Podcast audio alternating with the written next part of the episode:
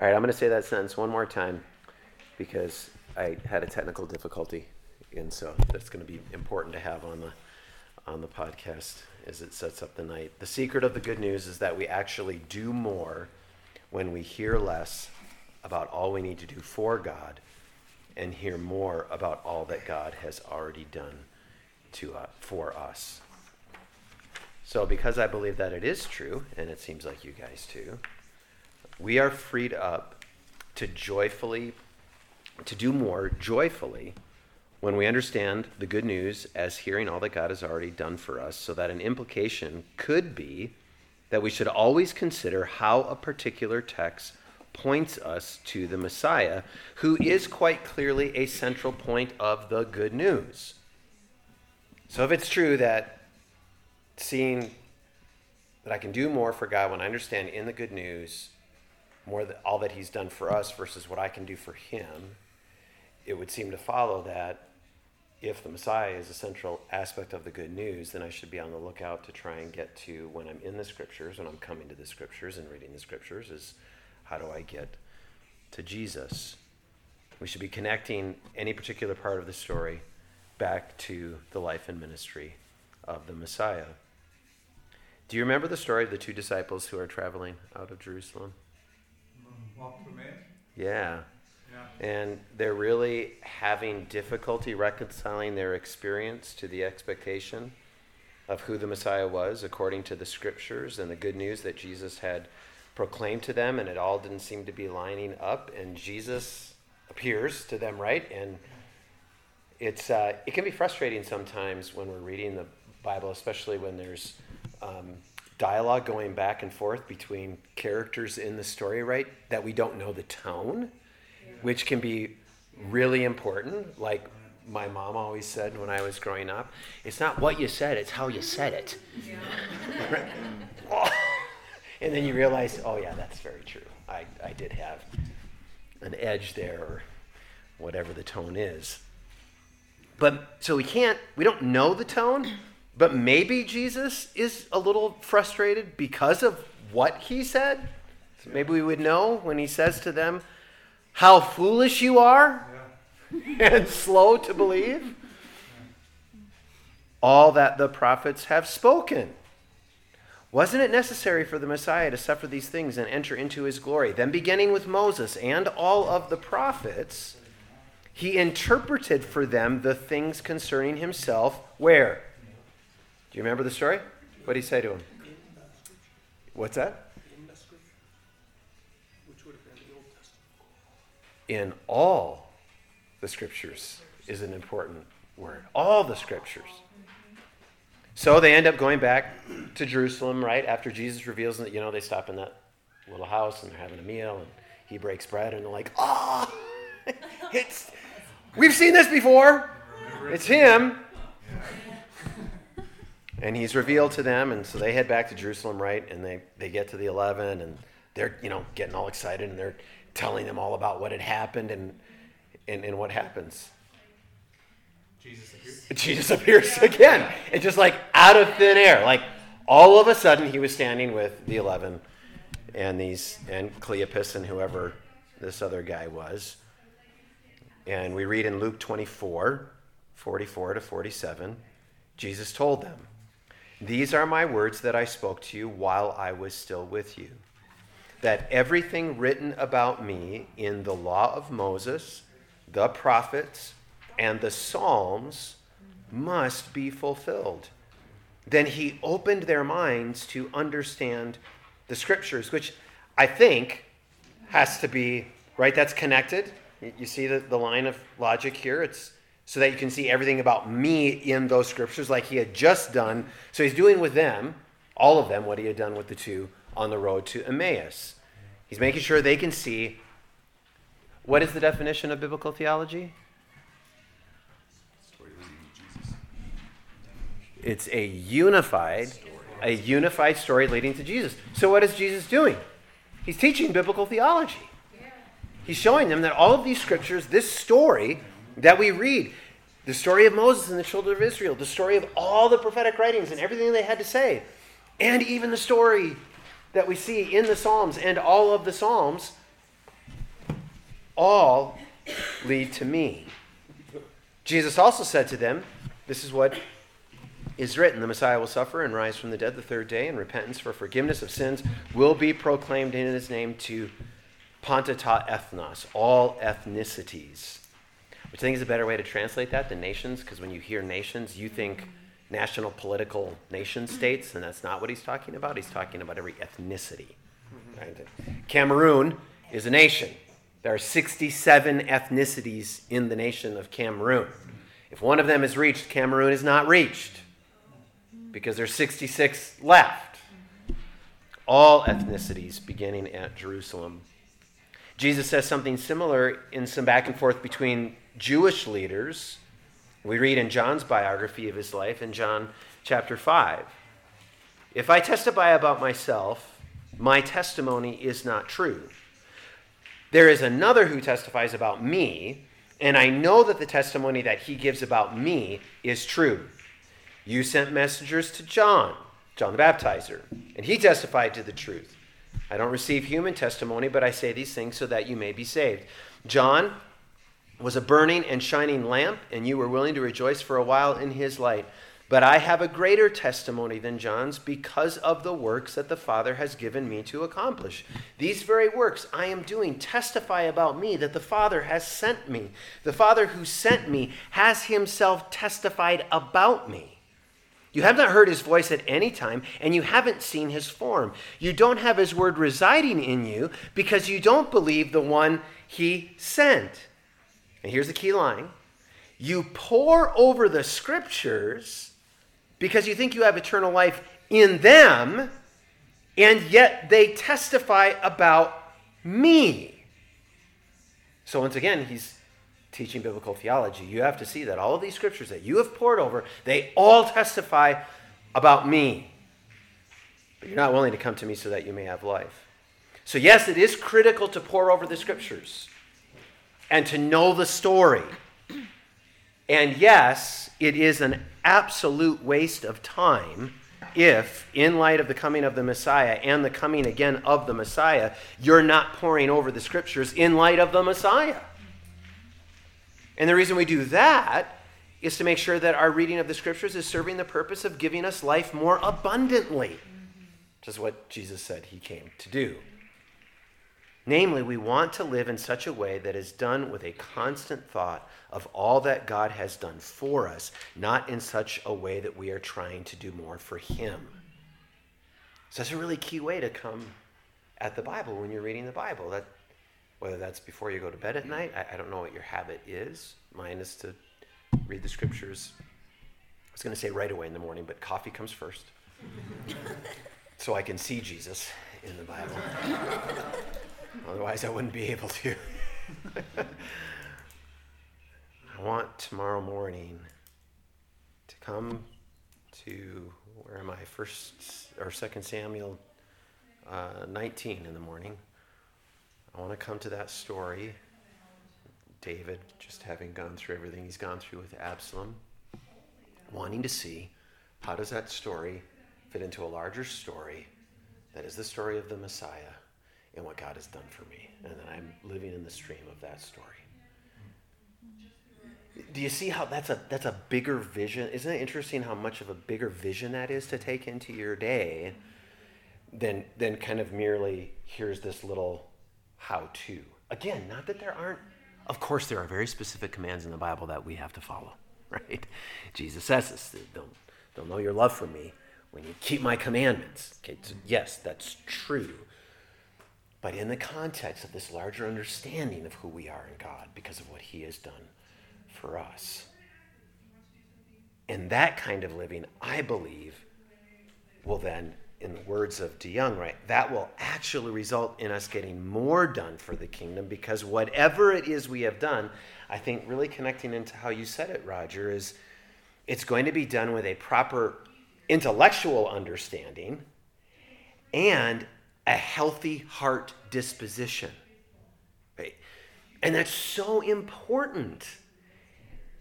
How often did God have to say some variation of this people honors me with their lips? And even even with their action, like even with their actions, and their heart is just so far from me. And like, I want, he, he wants their hearts. He wants their hearts, and he wants our hearts. It's just like I said on Sunday, like, like if you have that kind of, if I'm coming into the day with this expectancy, God, God is already doing for me, like, like we learned on Sunday, right? Like before I even move a muscle in Jesus, this new day is already a success. I had to fight for that on my prayer walk this morning because I woke up crabby. I hate when I wake up crabby. And that we're no longer limited to ourselves. Remember that sentence from Sunday that I'm still trying to tattoo on my brain and heart. I'm not limited to myself today or tonight or tomorrow. And these are life changing sentences that are only possible when the dominoes that we're talking about are falling the way that they should every time we read the Bible. Like, I come to the Bible with expectancy to see who God is, what He has done, what He is doing in this world. I'm trying to make a beeline to Jesus because this unified story points to Him to see how that how my life is caught up in that stream and then when i'm acting with that kind of heart disposition and intellectual understanding i can now step into this day in confidence and i'll live with it. I, at least i'm off to a good start. No guarantees because it's me. But by the power of the holy spirit then i can also say somewhat paradoxically there are some guarantees. There are some guarantees for this day. So, in order for all of that to happen, we need to do some work together tonight. Work that means that you're not just sitting there listening, but that you're going to have to get more engaged than you have been in any other previous core seminar. All right? So, what you get out of tonight will be directly proportional to what you put in. so, somewhat contradictory to maybe what I've just taught for the last 20 minutes. You're going to have to do something. All right. It's time for a, time for a quiz. yeah, do you have to be somewhere all of a sudden? My brain doesn't like it. My brain goes mush right around the five. What is biblical theology? Unified story. Unified story leads. Oh, man, you're you're one for one. You're hundred percent right now. Should we just stop? You can tell everybody you got hundred percent on a quiz last night. this is all kinds of grace because I've I've been very poor at doing this. Like once we got into the themes, I just stopped doing quizzes, and um, so it's my fault.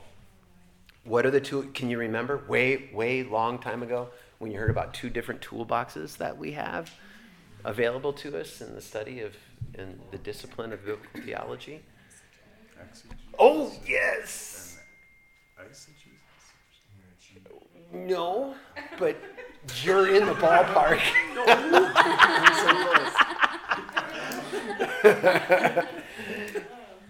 so grammatical historical method. You talked exegesis, right? That's. Do you remember the grammatical historical method? Okay, so it's just this um, the idea that we're breaking up the text into its propositions, just plain old grammar, right? And then we stole a little bit from last semester in how to study the Bible. And there's three ways when I'm coming to a text to break the grammar. There's three things that I need to do. Does any, do any of those students from first semester remember? That's the very first. Oh, Andrea! Yes, gold star. That's extra credit. You're back up to 100%. do you remember what the three things after the first thing you should do is pray? observation, interpretation, and application. So, so those are three really important. So, kind of just the idea of breaking the text apart and understand. So, grammatical, historical. Historical is just understanding it in the culture that it's written, right? Remembering who's the audience that this was written to, when was it written, where was it written, all those kinds of things, so that you're understanding the the little piece of the story, right? Because this is I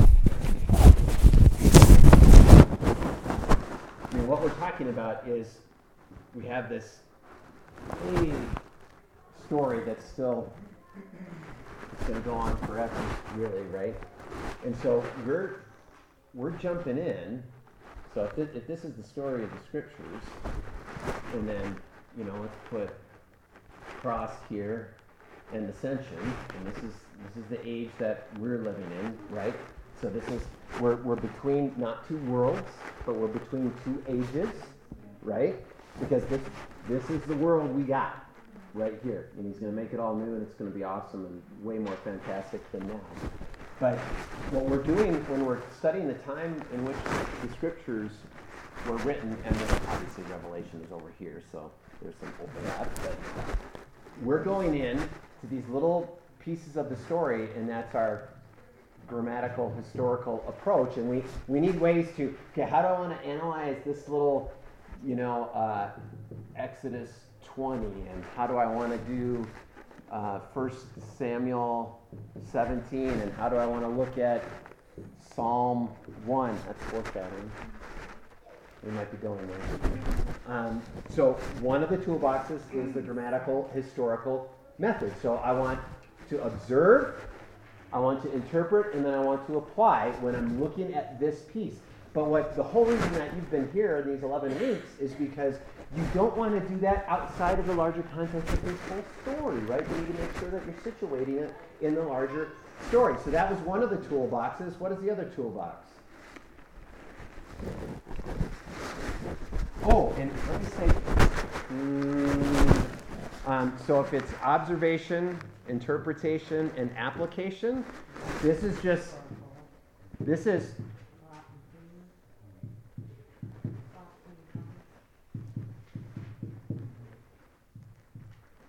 These are questions that are just super helpful. What does the text say? What does the text mean?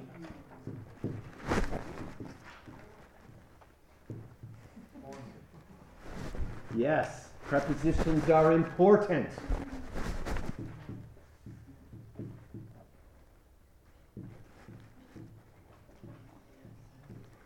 So those are three really, I mean, this is like basic core, but that's really like, if you know that and you press into that, and we did a whole semester on that um, course seminar. So that's what you're, that's grammatical historical method, observation, interpretation, application. What was the other toolbox that we had? Someone, someone said it. Yeah, what? Yeah, literary form. Yeah, literary form. So if we if we go into the um, so that's the exegetical toolbox, those two. Then if we go into the storyline toolbox, do you remember some of the things that we had in, available to us? Some of the tools in the storyline toolbox. Plot. Plot. Yes. Good job. What else? Sort of. Not a specific one that we had, but I think they'd be part of thought. Theme? Who said theme? Good job. Typology, yes. Uh, not not ones that we covered. Oh, okay. Promise? Promise fulfillment. Some continuity and discontinuity. Yes. So there's some of the tools that we have in the storyline toolbox. What are the four major movements of God's story as found in the Bible? Creation. Creation, Fall. Resting. New covenant. Redemption. Redemption. Oh, new creation. new creation, or restoration. Yep, either of those. Yes. Creation, fall, rescue, and new creation. What is a six word sentence that summarizes the entire Bible? Don't even look at me. Yeah. Oh my word! Aaron, that was okay. You just made my night. You just made my night. Oh my goodness! Did you guys hear I it? had think about it. Don't even look at me. I'm not. What is a six-word sentence that summarizes the entire Bible? Kill the dragon, hit the girl. Kill the dragon, get the girl. Kill the dragon, get the girl. Does anybody remember the eight-word sentence that we had from Graham Goldsworthy? The thing of the theme of kingdom. Three of the words are God. God's story for God's Yeah. people. At God's time. God's time. Y'all are trying so hard. I just see like sweat beating up on foreheads. Just you're working so hard. In God's place at God's time. God's rule. You, God's people in God's place. Under God. Eric and Andrea, we put them together and they, they got it. And I'm looking right at you. God's people in God's place under God's rule. Yeah. All right. Good job on the quiz.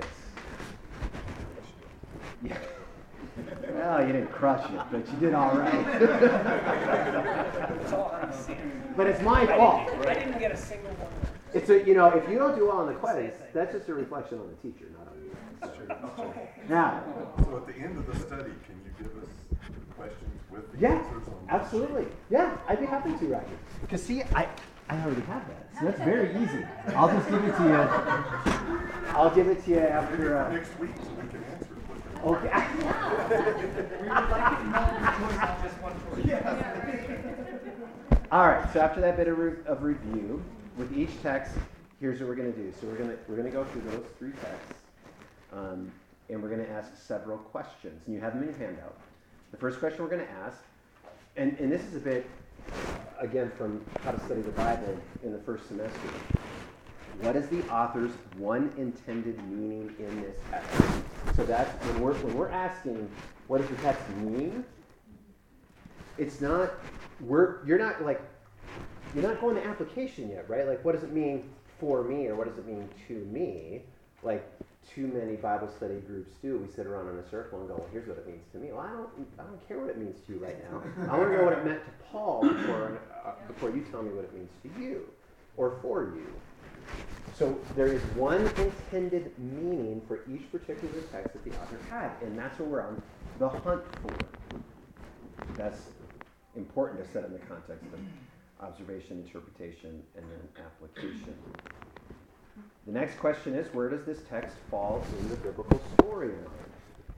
So this is what we've been saying, but so this is really by way of review. But wherever we are in the story of the Bible, we want to immediately go up to the highest level and make sure we've oriented ourselves in the story. So it's a bit like, um, okay, warning, Lord of the Rings reference, which I, I think you're used to from me by now. Um, so in The Hobbit, when, when Bilbo and the dwarves are going through Mirkwood Forest, there's this moment they're trying to make their way through the forest, and there's like this canopy that's just heavy, and, and there's like, it's kind of, if you watch the movies, it's like kind of foggy, and you know, they're all groggy and dazed, and they're kind of getting confused. And what does Bilbo do? He climbs a tree and goes up to the highest canopy, and he sticks his head through the canopy, right? He's like, oh, I can see the Misty Mountains. So he knows, like, he can see where they're going, where they're headed. Right? And what we have to do sometimes is we can get down into the details of the text. So, friends, I'm doing this, because I'm not preaching on Sunday, and, and I'm going to be out of town. And so one of the things I did today was I, I put some materials together again because it's been a few weeks since I've studied Romans, and I, I pulled out my some notes, and I'm going to have all of that on the plane because I got to get myself up through the canopy again, having been in Romans 1 1 to the end of chapter 7. And I got to look and make sure, okay, do I remember this whole story of where, what Paul is on about here as we head into chapter 8, verse 1, which is going to be such a pivotal portion of the letter now that we're coming out of the law and we're, he's finally getting to the Holy Spirit. And he's going to be talking about the Holy Spirit as how we're able to do these things that he's been saying we can't do by way of the law. So that's what I'm going to be doing on a plane on Friday morning and Monday evening. Is getting myself, getting above that canopy of the trees. Then I can I head back down and keep myself from being all dazed and confused. Right? It's, it's this. It's what. So if head here, I got to keep coming back up to this storyline, which then supposes that you have to know that story. So if you've never read through the entire Bible, in your life before, please do that. Please read through the entire Bible. Whether that's six month plan, 12 month plan, 18 month plan, 24 month plan, read through the whole story because you can't do reference to the whole story you don't know it. It's abundantly obvious to the most casual observer. This is the whole discipline of biblical theology. We've been going through all of these themes to see how it works that we can now put into practice on our own in our own Bible reading and looking for Jesus in the text and then applying it to give us joy in the good news and the story that God is telling and how our lives are part of that story too. Ideally, that's how it operates on a Thursday morning when I open up my Bible to 1 Samuel 19 tomorrow morning. You will recall that probably one of the more helpful things, this would be my, I think of, um, Diane actually asked me this this morning, what has been your favorite class so far in teaching this course seminar? I said, probably kingdom through covenant. Because there's, there's all of these themes in the scriptures, but the covenantal theme seems so, like so many other themes are nested kind of inside of this larger how I'm see, how God is bringing about His kingdom through the covenantal stru- structure and framework. Um, because it's just one of more central ideas in the Scripture. Forgetting all the other themes and getting after what we're talking about here, getting to see Jesus in all of His glory and in the progressive revelation of God working that out through His covenants. What's progressive revelation? Nope. I mean, wait, yeah, progressive revelation is where you get to know God through little bits and parts, and then it of, yeah. Anyone anyone want to elaborate? Add to that. What's that? Sort of. What's so what's revelation? Let's define revelation first. You're, you're revealing something. What's progressive?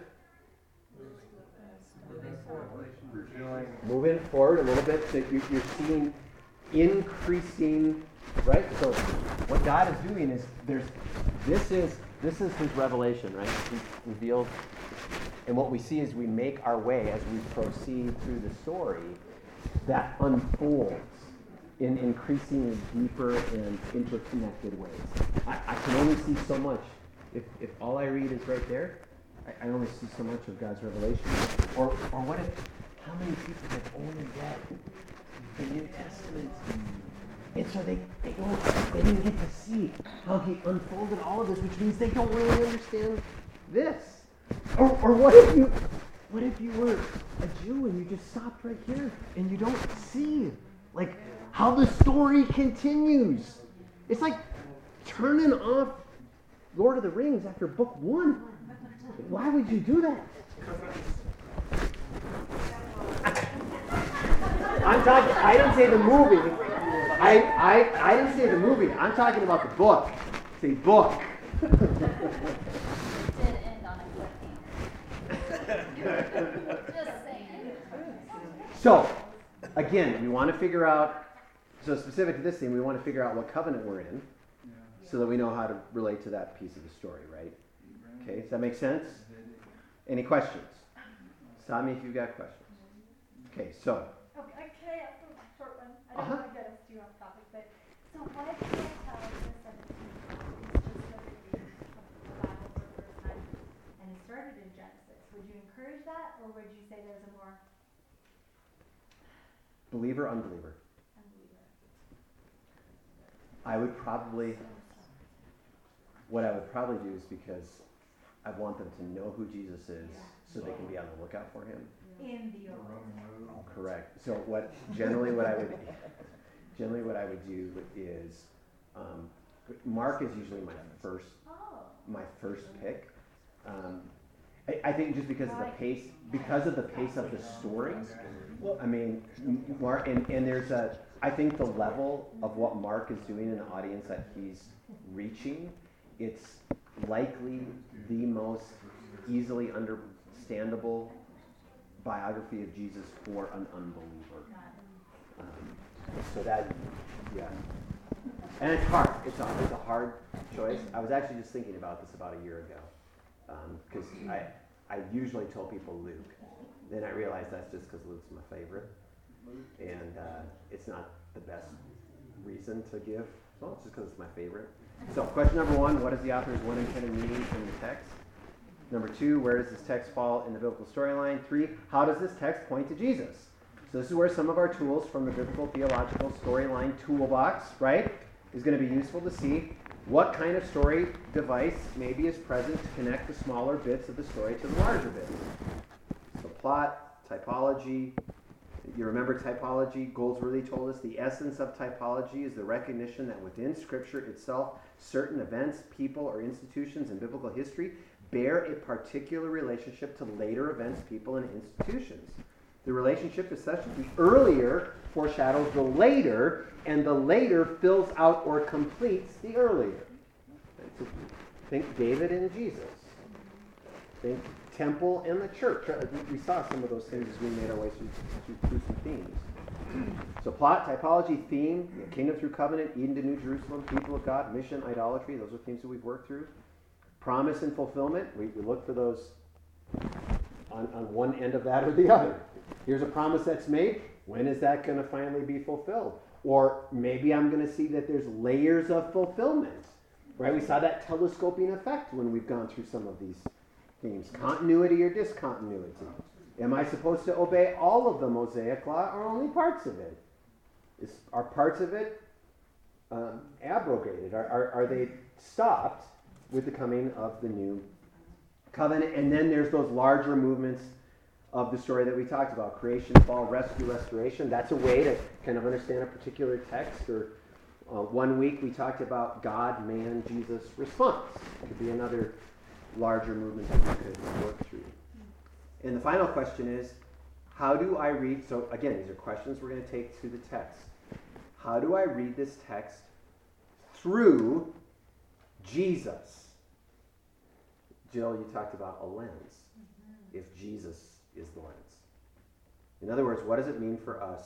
What does this particular text mean for us in the Messiah? Because where we are is over here. We're new covenant, right? So I, no, no matter where I'm reading, I want to make sure that, yes, I'm going to read it for where it stands in itself in the story, but I'm, all, I'm always doing that from the perspective that I'm a new covenant child of God.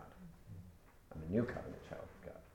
Hallelujah, praise Jesus. As someone who doesn't deal well with blood. Oh my gosh, Jerusalem at Passover. I would just be passed out the entire festival. So, how do I read this text through Jesus? Now, you, you may be wondering, what exactly does that mean? I remember a number of years ago, I was, um, this is when I just become a uh, preaching pastor, you know, senior pastor of a church in Minnesota. And I had been there, oh, I think two or three weeks and there was a little gathering up in on the North Shore in Duluth, Minnesota, which is like our it was our it's just our favorite place to go in all of Minnesota. It's really really beautiful country, so I was excited that I, get to go to this small gathering with some pastors and some key leaders in a conference that our church was a part of, which meant I had the joy of a drive, which meant I got to listen to something. And so I had just purchased the, the most recent year of the Ockenga lectures, which are lectures on preaching at Gordon Conwell Seminary. And that year, Tim Keller happened to be delivering the, the Ockenga lectures on preaching. And so I'm driving up and I'm listening to, you know, Tim Keller. I actually didn't know a whole lot about Tim Keller at this point. I know a lot more about him now. Most of you probably know who Tim Keller is. And at one moment, I'm these beautiful trees, late uh, mid-October, and he says, listen, what you have to understand, and he's like, I know there's probably some young preachers out here who come to these lectures on preaching. What you have to understand is that to be a really good preacher, you're going to have to preach probably about 250 times. And until you preach about 250 times, you're just to have to accept that you're going to suck. now, I had preached three times at this point. So this sentence was at in the exact same moment incredibly encouraging and deeply devastating. because awesome. I, ho- I, I wish my whole congregation could just have the expectation he's going to suck for essentially 10 years. 250 sermons. And it was encouraging because I knew, um, I knew that I didn't have to have this huge high expectation for myself that I was going to have things I was going to need to learn. So after, after that sentence, he moved on to something really helpful um, in relationship to preaching, which I think is really helpful in relationship to studying the Bible. So he had a basic outline um, that he almost always tried to use preaching. I, I think about this probably not not every week when I preach, I don't structure I don't structure every single sermon uh, this way, but I, I do I do think about it just about every week. So it's similar to our observation, interpretation, application. It says so. Number one, what does the text say? And he just combines, you know, kind of 1.1 and 1.2. What does the text say, and what does the text mean? And then, um, oh, how?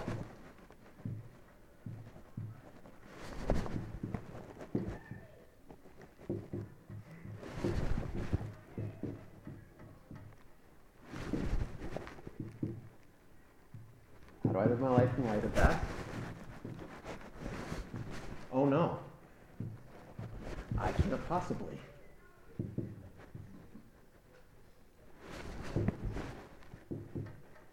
Do that. Right? Because that isn't that like if we're honest, what does it say? Okay, here's how I'm supposed to live. Uh oh. I can't do that. Ah. But there's one who did.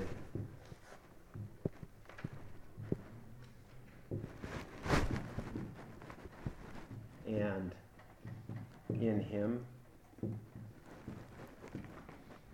I can. And the thing that was revolutionary is about this is I think so many churches are taught, because preachers are taught, the most important thing that you can give them on a Sunday morning is what?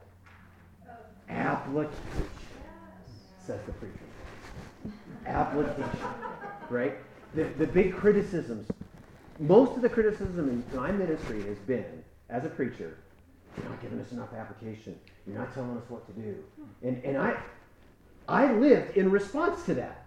I thought, oh, yeah, you're right. I'm supposed to say, no, I'm not. That's not the good news. That's not the point of the Bible. That's, the point of the Bible is to show you who God is and who Jesus is and what He's done for you, not what you're going to do for Him. And so don't make application, don't leave them every week walking out with something to do. Leave them with Jesus, was his point. So start. Yes. What does it say and mean? How do I what's the command here? What's, what's the instruction? What's the behavior? What, how am I being shaped and? I can't, it's so often, we just have to be honest. Pride, well, will keep you from seeing that. Oh, I can do it. No, you can't. That's the whole point. There is one who did. And in him, I can now do that. So, um, I think that can be a helpful tool for us as well. So let's test drive. Let's test drive these questions. All right? First text. Turn to Exodus chapter 20. Exodus chapter 20.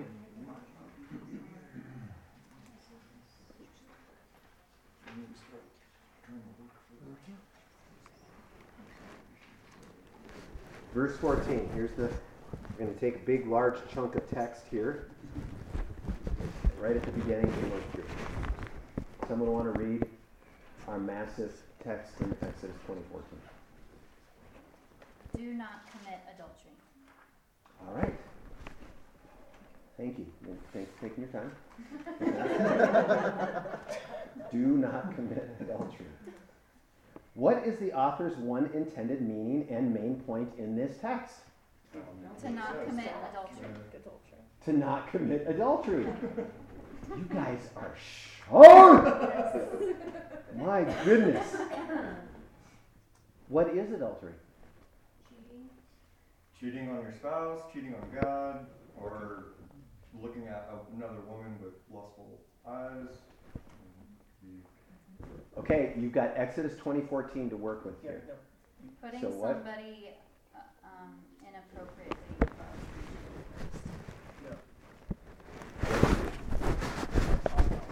So we, we heard we heard one. We heard a definition of adultery. So if you're in a covenant relationship with a woman, it would, to my understanding, it would be to, um, have, well, Jesus teaches us to even look upon another woman, but. Let's not go there yet. it's Before that, so it would probably be to have sexual relations with another woman Or someone who's not your spouse. someone's not. And, and I like, Eric, it's really important that you put it in terms of covenantal obligation. That's super helpful, mm-hmm. right? Because that's what, that's what marriage is, it's a covenant. Yeah, It's not a right. legal contract per se. It's a covenant. Uh, and my wife. All right, so, yes, even though breaking that covenant, even if you are not unfaithful to your spouse in the midst of it, if you divorce, adultery does and can occur after a divorce as well, according to the Old Testament law.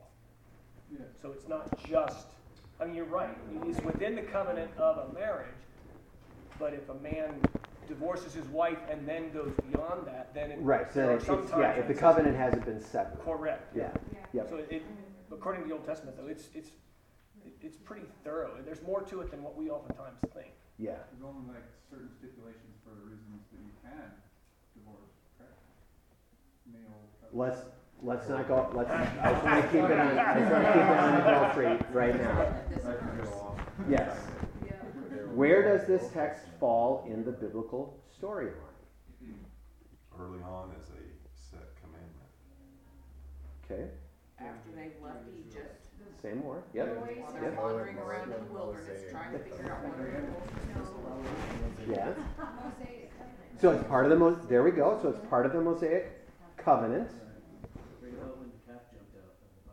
Right, when it just left out of the fire.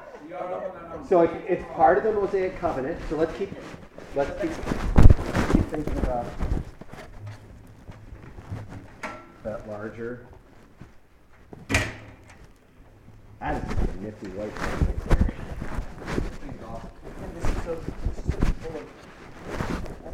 you wanna come up with, that six hundred thousand men, four million, whatever. They didn't have God for four centuries. So God is new to them and his holiness is new to them. This is all new to them. That's why so many of the laws are actually just like, how do you live?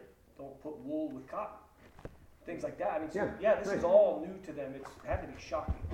Right, so, perfect answer to a question I haven't asked. Sorry. No, don't apologize. No, my next question is what is the Mosaic covenant for? And Kyle's just given us a really good description of that. That's what the Mosaic covenant is for. What is what is it meant to accomplish? Elaborate, Kyle. Uh, Well, I mean, again, I, um, I'm a rabbit trail here, sorry. I got to visit, I'll be able to pull you back. I got to go through Ukraine, um, and Russia about a year and a half after the wall fell. And we saw millions of acres of perfectly good fields, unplanted and uncared for, back in ninety-one. Because those, these people had been told what to do every day, every hour of every day their entire life. They didn't know how to be self-motivated, they didn't know how to self-govern, they didn't know anything. The nation of Israel, when they came out of Egypt, knew nothing. All they knew is what Egypt told them to do. Their, their slave masters and their owners told them, this is what you will do, this is how many bricks you will make, this is what you eat, here's where you live, who's, who can you mingle with, who you can't mingle with.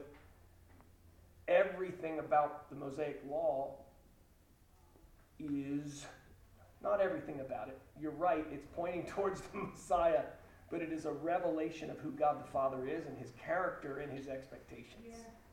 It's about the Father and revealing himself to them so they know who he is and what he expects. Because he's a holy God, and he's trying So- to show And- But again, a lot of it is also just how do you even Well, and I think- recognize and clean walls and So, clothing walls. I, think in, in relationship to, if we think of Genesis 1 and 2, how these relate is this is in the midst of a storyline. To put a, a little bit of a finer point on what you're saying, is they've, it's not just that they lost their way and they didn't know who God is for 400 years. It's that humanity has lost its way in this entirety of time. And this becomes, through God's special people that He's revealing this specifically to, the way for all of humanity to understand what does it look like to live a life of flourishing? What does it look like to be an image bearer of this God that you've lost track of and, you, and you're not connected to? This, it's that whole life. So, do not commit adultery is a, is a piece of that larger story and relationship. That's where it falls in the biblical storyline. So, question number three How does this text point to Jesus? A little quieter, please. Sorry, How does this text point to Jesus? No idea. Um, well, maybe because, ah, yeah. I don't know. Show us that there's conditions.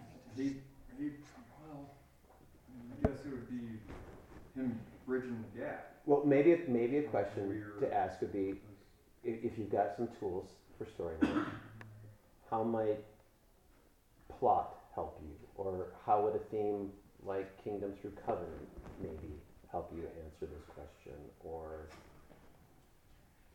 I think, like, I don't know, he's bridging the gap. Jesus is bridging the gap, and so, uh, without Jesus, we're estranged to God, and with Jesus, we're, we're reunited. There's so much through scripture where in Isaiah, all over the place, in Hosea, where the adultery is a picture type of us like going to idols, going to other Yeah. things.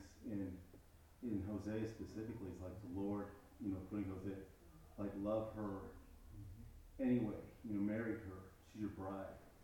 Even, you know, so in our flesh, we're so adulterous. Um, Jesus has- yeah. So maybe maybe part of it is, yeah. If I'm if I'm trying to get here, because I'm a great artist. Here's my here's my Jesus. He had longer hair, and he had a big beard. Okay, so And blue eyes. and hey, blue eyes and white. At least that when he was praying in Gethsemane, apparently that that photo of him that went around for a while.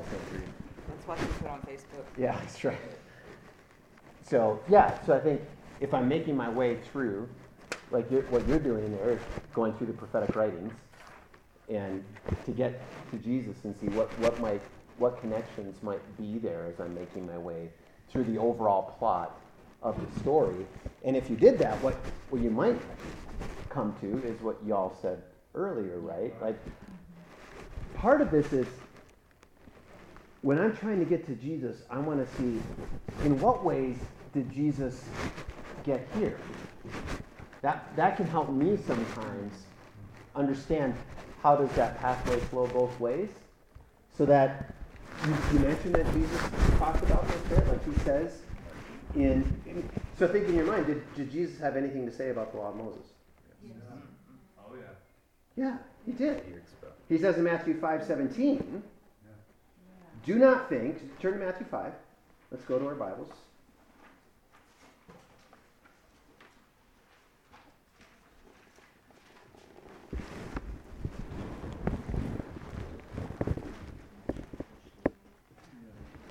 Because getting to Jesus can often be, you know, what did Jesus think about this? What did he say about it? Is he a fulfillment of this? Is he a continuation of these things? Right? Those are all, these are the themes and the, the storyline tools that we've looked at in relationship. The unified story that's leading to Jesus. So Matthew 5 17, do not think that I came to abolish the law or the prophets. I did not come to abolish, but to fulfill. What does that mean? You'd have to go back for sure from that point to understand that. Use the law. Well, there's parts about, you know, um, Isaiah and all the things that were kind of prophesied about him to be fulfilled. But as far as the law, There's multiple layers. yeah, Let me give you let me give you mine and then you guys can respond. How's that? I'll give you what I how I thought about this. So part of what I think that that means is that I think there's a personal aspect in Jesus himself that he fulfills the law entirely and completely. There's there's no sense in which he breaks the law. Mm-hmm. yeah. He keeps it He perfectly, set the law, right? so to speak. There's there's certainly a sense when we get to Romans 10 where we're going to be confronted with this idea. Paul is going to unpack this is what does it mean that he is the telos and the fulfillment of the law? Because I think there's layers there. But at, a, at at least one layer, it's that he fulfilled it personally, completely. Some would say, therefore he ended it, but he seems to be saying he didn't come to abolish. His teaching in verse 27, if we keep going, then I think clarifies this a bit. When he starts to unpack, okay, if I didn't come to abolish it but to fulfill it, let me, it seems he's saying, let, let me clarify that a bit for you. You've heard that it was said, do not commit adultery. Oh, that sounds familiar. But I tell you, everyone who looks at a woman lustfully has already committed adultery with her in his heart. Oh no, there's no way that I can possibly live according, right? Keller's grid. What's the text say? What's it mean? How do I live in light of that? Don't commit adultery. Okay, I didn't physically have sex with someone other than my spouse. Jesus says, uh, time out. Let me flesh that out a little bit more for you. Yeah. Uh, if you look at a woman and think in your mind about that act, Yeah. Guys, if you do the double take, even, right? Like, I didn't linger, but you did the double take. Then you have already committed. He's redefining adultery, Yeah. is he not? If your right eye, and then he says this if your right eye causes you, whoever looks, what do you look with? Aqueous humor and retina. And if your right eye causes you to sin, gouge it out and throw it away. For it is better that you lose one of your one of the parts of your body than for your whole body to be thrown into hell. And if your right hand causes you to sin, cut it off and throw it away. For it is better that you lose one of the parts of your body than for your whole body to go into hell. So, how do we read this text through Jesus? What would it mean for us? I think Keller's grid is helpful here. What does the text say? What does it mean? I've got a better idea of what it means. Oh no. Here's how I'm supposed to live my life. I can't possibly live like that. Ah, there's one who did. The text says, if I've lusted, I've committed adultery because every human has done this. So everybody has a spouse has committed adultery. Every human except Jesus. Jesus is clear. I have to be killing sin or it will be killing me, in the words of John Owen. I have to follow in the way of Jesus in this because he has fought lust more than any other human in history. C.S. Lewis taught me this. There is no one who has experienced temptation on this planet like Jesus has experienced temptation because he's the only one who never gave in. Right. Amen. Think about that. Yeah. Think about how you exert energy and fighting and gouging and cutting and but you still sin. So you don't know what it's like to be tempted and yet without sin. Hebrews 12:4 In struggling against sin you have not yet resisted to the point of shedding your blood. Which I think there, I think the actual actually the author of Hebrews is is talking about Gethsemane as an example. Jesus being tempted to not go to the cross. If there's any other way, Father, I'll take it. But not my will, your will. So what is he? Why is he sweating blood? Because he's fighting the temptation to run. So I've got to go. I've got to obey. Got to do what you've called me to do. It makes me think of, I remember years ago, um, listening, uh, we used to go to Bethlehem Baptist Church where John Piper was a preacher. He gave an analogy one time of fighting sin is like, and, and in particular this idea of like fighting lust. Like, right, because you got to have strategy. What, what, what's your strategy for not committing adultery or lusting after women in your mind? Or lusting after men. I mean, this cuts both ways. It's not just about men with women, right? That's not what Jesus means, that all women are free to lust for women. God help us, pornography viewing is on a sharp rise among women in our day. It's absolutely staggering. So this is a human issue. And John talked about, imagine if there was like a huge pit, and, and lust is a rope that's tied around my waist, and I right that my children know over here, watching my struggle with this, and how how hard am I? I've not yet resisted to the point of shedding blood. How hard am I? That rope is pulling, climbing into the waist. Right? How hard am I pulling back against being pulled down into this pit of sin? Am I, am I holding with my hands so that now my, there's blood starting to come through my fingers because the rope is burning on my finger, trying to get me and pull me down? How hard am I fighting? Or, or if, if it were that I remember, you might think this is morbid. Okay, so I'm just going to risk it and show you how I think, how I try and fight sin.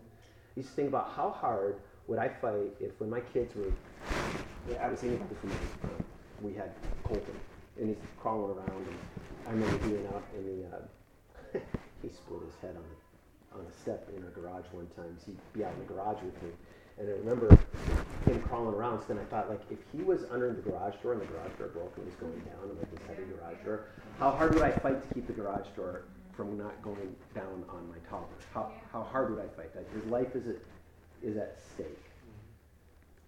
If I'm lusting after a woman, or I'm tempted to do that, I need to see her, like Peter says about wives, and I think it can apply to women, see her as a fellow heir of the grace of life. That's Jesus' little sister. She's, she's made in the image of God. She, she's not mine. She's not mine to look at her body and like we see all the Song of Songs, the way that they're talking about each other, right? And they're elaborating in great detail how much they are drinking in, and I won't get into it, you know, right now, but it's graphic. It's graphic, right?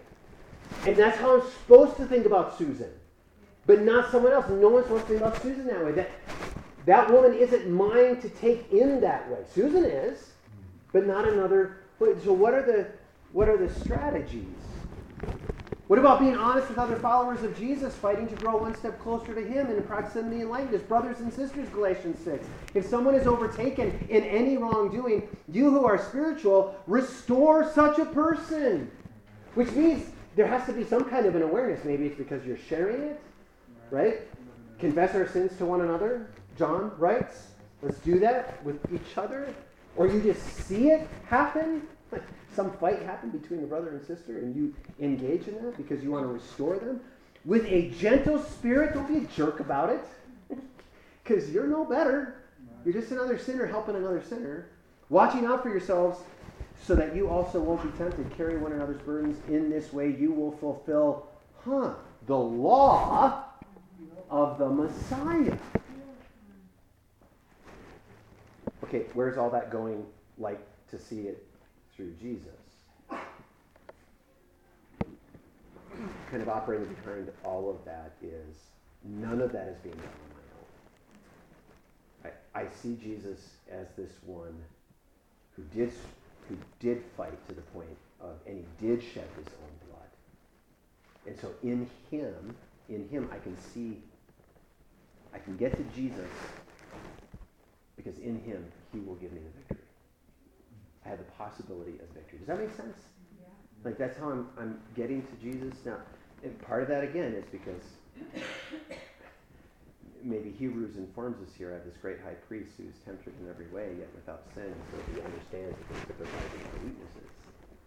So I, I to him and Jesus was a single man, tempted in every way. Which we, hesitate. We, don't want to, do this. Like he's tempted, but there's a difference between temptation and sin. Yes? I can be tempted. In that, there's a. Line. Ooh, there's a line there that that we don't even want to play with, right? Like I don't even want to play with that. But there is a line that he's tempted, so he had to be tempted to look on a woman, but he didn't he didn't fall prey, he didn't sin. That that temptation didn't give birth to sin, as James writes, in Jesus. There's possibilities in him that I can be freed. And I can then obey the command of Exodus 20:14 that I, s- that I think there is still continuity, not discontinuity in the new covenant. Continuity, and that command still applies. Jesus taught us that in Matthew 5. I have a question. Oh, yes, there's all kinds of questions. Go ahead. Sometimes I have a hard time you know, with, with question three, how does this point to Jesus when I read the scripture? But a lot of times I have an easier time if I look at the Trinity Mm. and I look at not just necessarily how's it pointing to Jesus, but Mhm. how's this pointing to the Trinity? And, and with this scripture, I see a lot more of God, God and His uh, operation. And there's other scriptures, I see the Holy Spirit is the do- dominant, the dominant Yeah. person of the Trinity that that scripture is pointing to. Where what we're studying here tonight is is pointing to Jesus. So is that a totally different thing to be looking at it through the lens of the three different No, I points think of the that's, yeah, I think that's really helpful, brother. I, I think, um, when we say the good news, right, it's the, this is what I, I, I- I try and keep doing for us and reminding us. I do think, I think this is the good news. Right? This is the good news. That's a piece of the good news. So I think that, that absolutely then makes what you're doing valid, right? Because it's, it's, and, and here's how, I actually, here's how I think about it, um, to help me be a Trinitarian, is, um, in the scriptures, I think, I always want to be looking at when God is used, is that speaking of the Trinitarian God? Or does it, is it speaking of Father, Son, or Spirit?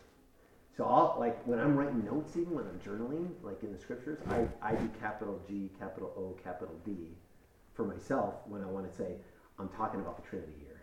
Mm. And then I try and always use Father, Son, and Spirit in those other aspects. Mm. Because I think you're right. I think we want to draw out this is like this is really about the Godhead, is another way theologians say it, right? Like this is about the Godhead, the activity of the Godhead.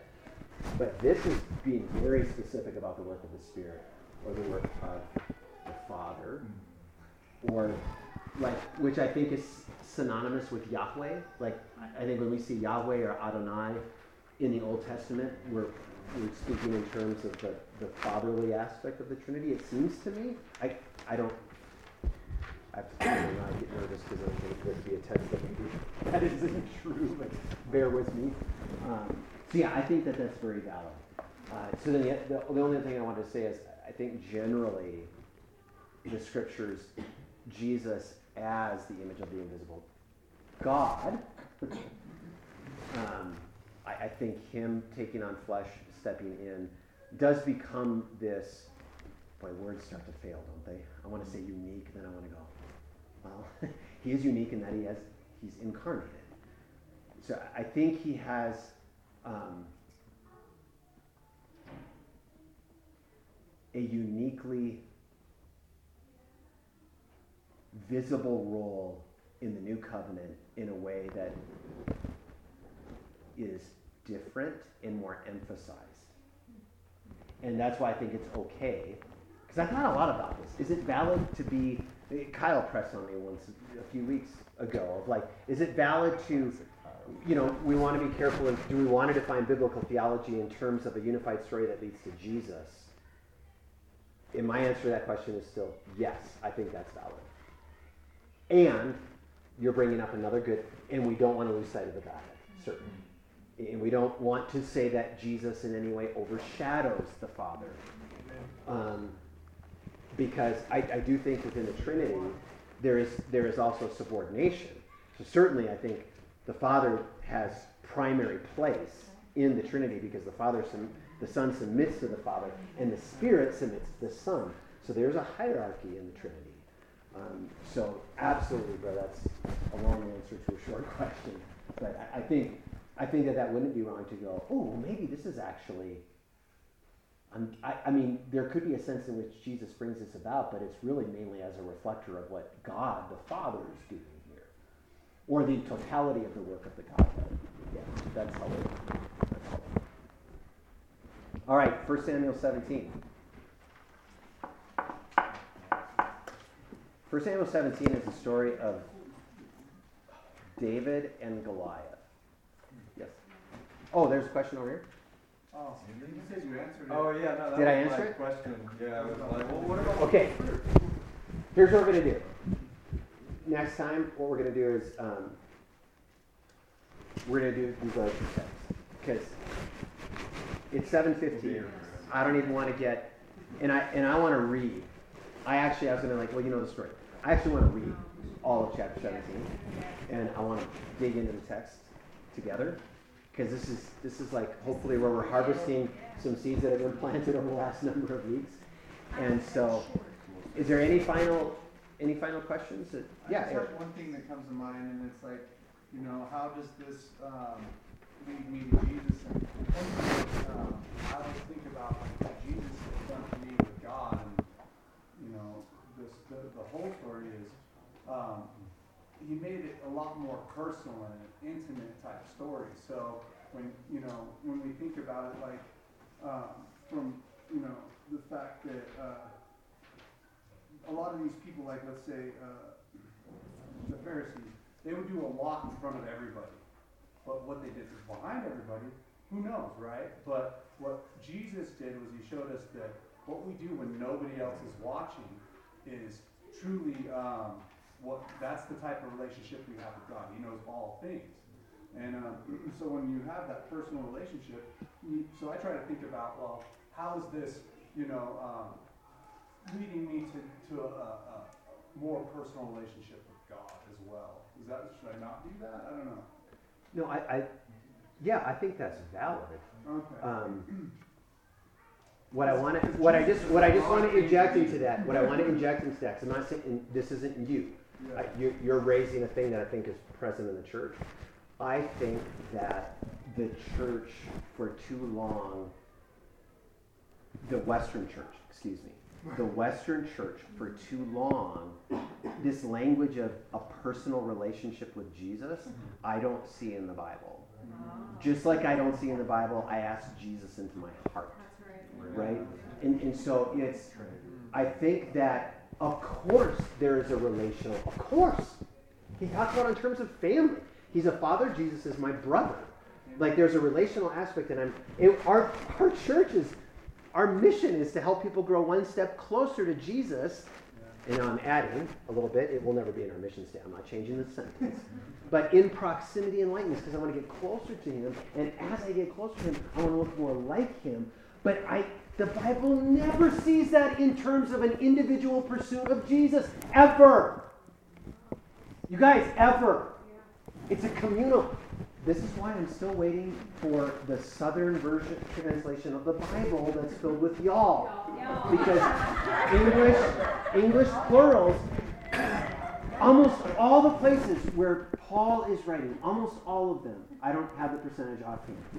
I had it at one point. It's like, I think it's greater than 90%. Of the yous that you see, like we go, oh, he's writing right to me. Well, yeah, he is, but he's writing to a group of people. Which, which changes, which means as a group I'm to respond to this. And there's so many places where Jesus, like we even miss where he's talking to the what? Disciples. Right? Like, and, and then they're wrestling with this and they're screwing up and they're getting ticked at each other and why did you ask them to be right handers, left, blah, blah, right? Like, they're growing together. They don't even get sent out one by one. They get sent out what? Two by two. And I like what you said about the Lord's Prayer.